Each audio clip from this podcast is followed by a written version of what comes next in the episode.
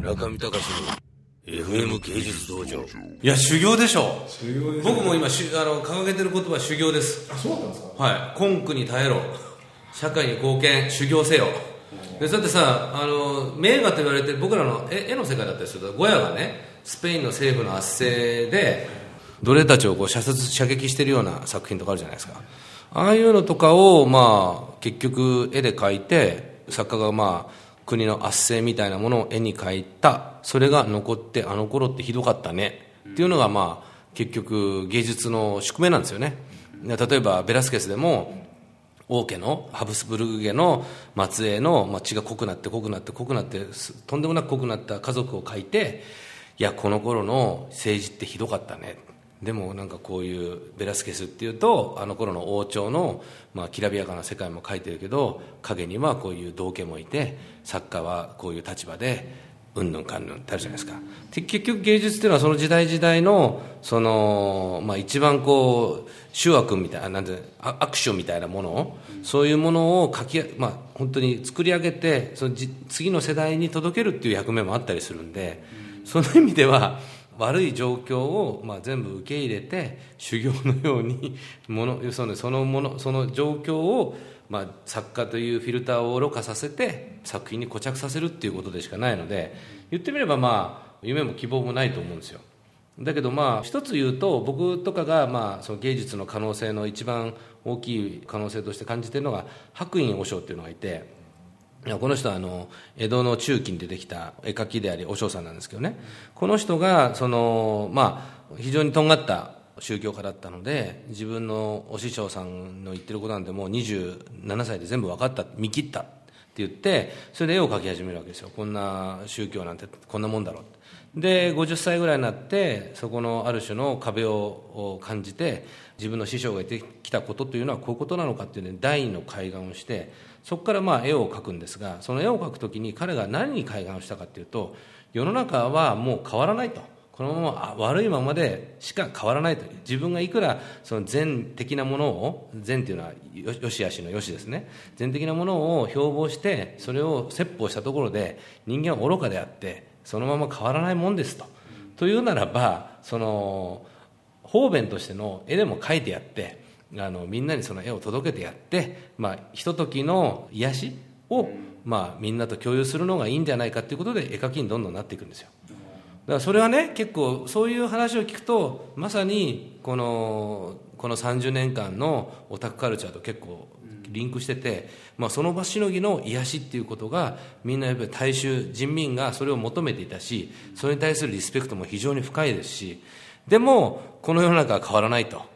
でも変わらない中で初音ミクが出てきたり pixiv みたいなのが出てきたりしてあれだけ見ると本当にすごく平和な生活に見えるかもしれないが100年後あれがああの今の pixiv に出てる絵を見ると実はそういう震災の影だったりとかこういう悪性の影だったりとか例えば今後は放射能の影だったりとかっていうのが見えてきたりすると思うんでその意味ではどんなに悪い状況になろうが何しようが僕はまあ芸術にとってはその修行修行の場であってそれをまあその時代に残すっていうところを設定するしさえすればまあ切り抜けられるような空間なんじゃないかなってずっと思ってるんですよね。だからそれで僕とか東君とかやっぱりすごくこう最初からまあやっぱり彼のなんていうんですかね動物的感っていうのがすごくこう好きでやっぱりそのコンテクストっていうよりも彼勘で動いてると思うんでね。その勘の部分でやっぱ今小説をどんどん書いてるじゃないですか。やっぱり自分がやっぱり批評していくモチーフがもうなくなったと。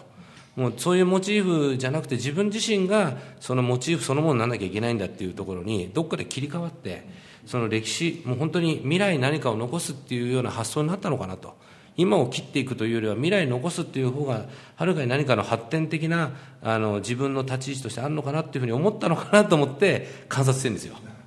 僕東さん。の去就はまあ分かるところもあるし分からないところもあるってことなん。ですけど自分に引きつければ全くそうだと思うん。ですねというのはさっき言いかけたのはその例えば震災後の後であのもしなん。かこうすごい短絡的な救済がみたいなのが出てきても僕なん。ちょっとむしろやめてくれよって感じがするん。ですよねなん。でかっていうとその上で別に人は単発で人は救われるわけじゃないから。ただそれを書いた人がそれを背負って今後一生書き続けてくれるならばそれはこのなんか終わった生の慰めになるなと思うしまあ、その生き様はとかって思うんですよね。そうするとしかも作品が残る可能性はとても高いので。で僕自身も思うのはまあ、自分自身ですけど批評をずっと書いていくというのは結構辛いことでなんでかっていうと結構塊がいることですからですね。で批評のよく言われる批判はいやお前どうせ作品とかに乗っかってるだけだと。人の作品の人のふんどしで戻ってるだけだろっていうことはよく言われるわけですね。もちろん半分はそうなんですよ。でも半分はそうじゃないっていう自負があるんで僕たちはそういう批評文を書いてるんですけどただそれだけじゃやっていけない時代がいよいよ現実化したのかなと思っててだからまあ僕は仕事の話とかないんですけど僕も実はそういう小説を書こうと思ってるんですね。というのはそうじゃないと書き続けられないっていう問題もありますし書き続けていかなければ書く意味はないなと。単発でポンとやってで終了とかあったらばもう何の意味もないし実際それそういう状況ですよね今って。その匿名的にいろんな作品とかポイポイポイポイルーレットに取り上げられてで一瞬だけわーっとこうあの有名になってで一瞬だけパーッと下がっていく。なんかそんなこと言ったアーティストがいましたね。デュシャンだったかな。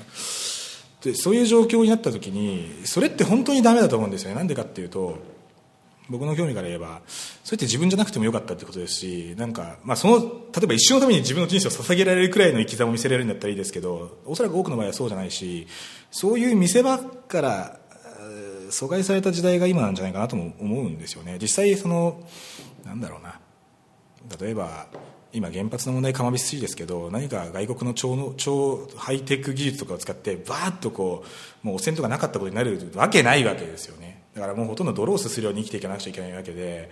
みんながどっかで革命とかしたりとか逆転ホームランでなんとか盛り返したいとか思うんですけど多分そういうの無理であの這いつくばって生きていかなくちゃいけないっていう時にじゃあむしろそのある種の象徴を担う人間っていうのはもう文学者でもアーティストでもタレントでも何でもいいんですけどそういう辛い状況の中でこう生き生き抜くみたいなことを見せるみたいなのが一つ重要なのかなと思っていてうんそれこそアートに限らずですよね。だからそういった観点でむしろその問題はじゃあどうやったらそういうふうに作品をずっと続けていけるのかっていうことをある種クレバーに考える必要があるということだと思うんですよね。で、まあ、そういう中で題材を変えるとか手法を変えるとかっていうすごい強い言葉を言えば天候みたいなことが起きるっていうのはすごい自然なことでむしろそういう適切な天候とかに希望を見つけていきたいなとは僕は僕自身も思っていますね。中見隆の FM 芸術道場。